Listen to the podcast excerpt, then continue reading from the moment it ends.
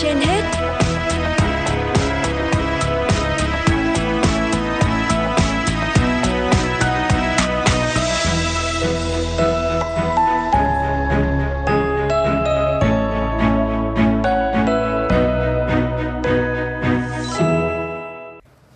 Xin chào quý vị thính giả, quý vị đang nghe chương trình Sức khỏe trên hết của Đài Phát thanh và Truyền hình Hà Nội.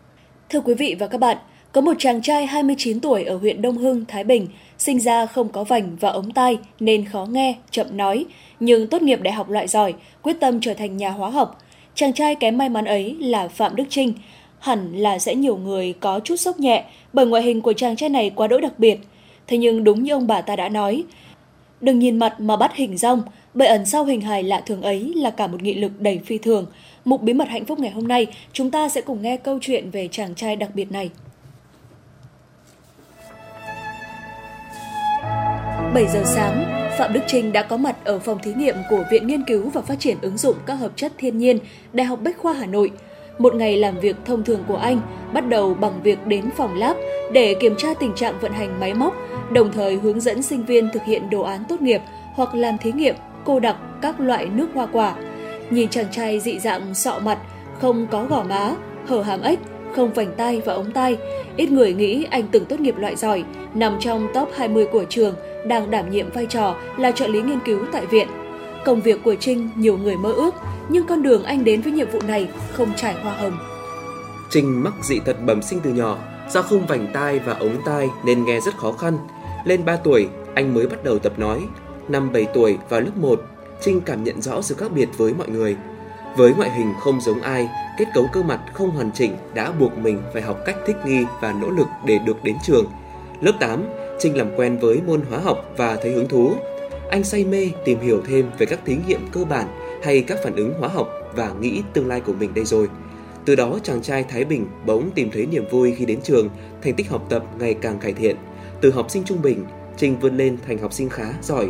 Riêng tổng kết môn hóa học luôn trên chín. Trình kể, mọi người đều nghĩ mình không thể đi học, thậm chí nói vì khuyết tật nên được thầy cô nâng đỡ. Lời xúc phạm nhiều đến nỗi không thể kể ra hết trong một ngày.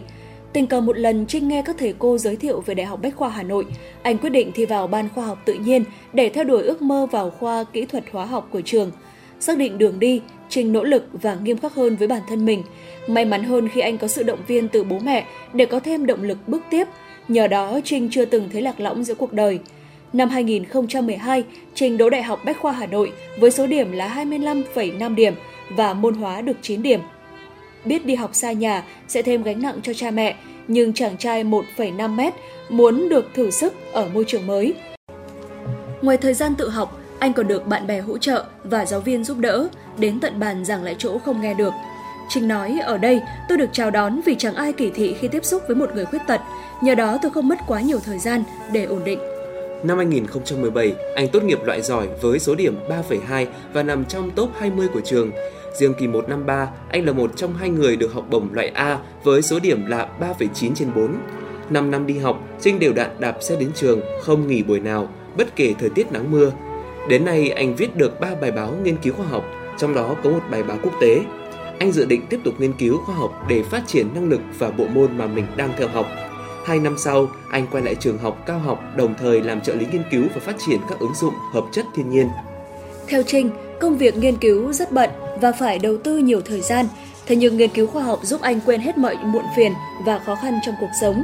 Chàng trai chìm đắm trong các thí nghiệm bởi với anh, niềm vui của một nhà khoa học là tạo nên những khám phá thú vị. Hiện tại, Trình là trợ lý nghiên cứu tại Viện Nghiên cứu và Phát triển ứng dụng hợp chất thiên nhiên, Đại học Bách Khoa Hà Nội. Ngoài thời gian rảnh, Trình còn thích đọc sách để trau dồi thêm kiến thức cho mình.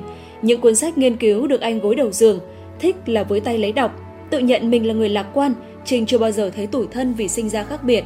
Anh luôn dặn mình phải thích nghi và đi lên bằng chính khả năng của mình. Quý thính giả thân mến, tâm nguyện lớn nhất của Đức Trình chỉ gói gọn trong một câu đơn giản. Hãy xem tôi là một người bình thường, đừng nghĩ tôi là người khuyết tật vươn lên. Đức Trình cho biết mình không khác gì người bình thường, làm những công việc bình thường chứ không phải là một người khuyết tật vươn lên trong cuộc sống. Vâng thưa quý vị, lắng nghe tâm sự của Đức Trình, có lẽ nhiều người muốn chảy nước mắt vì không thể tin rằng giữa những bạt ngàn ước mơ cao sang được làm ông nọ bà kia, trở thành tỷ phú hoặc nổi tiếng với thiên hạ, lại có những ước muốn đơn giản đến lạ kỳ.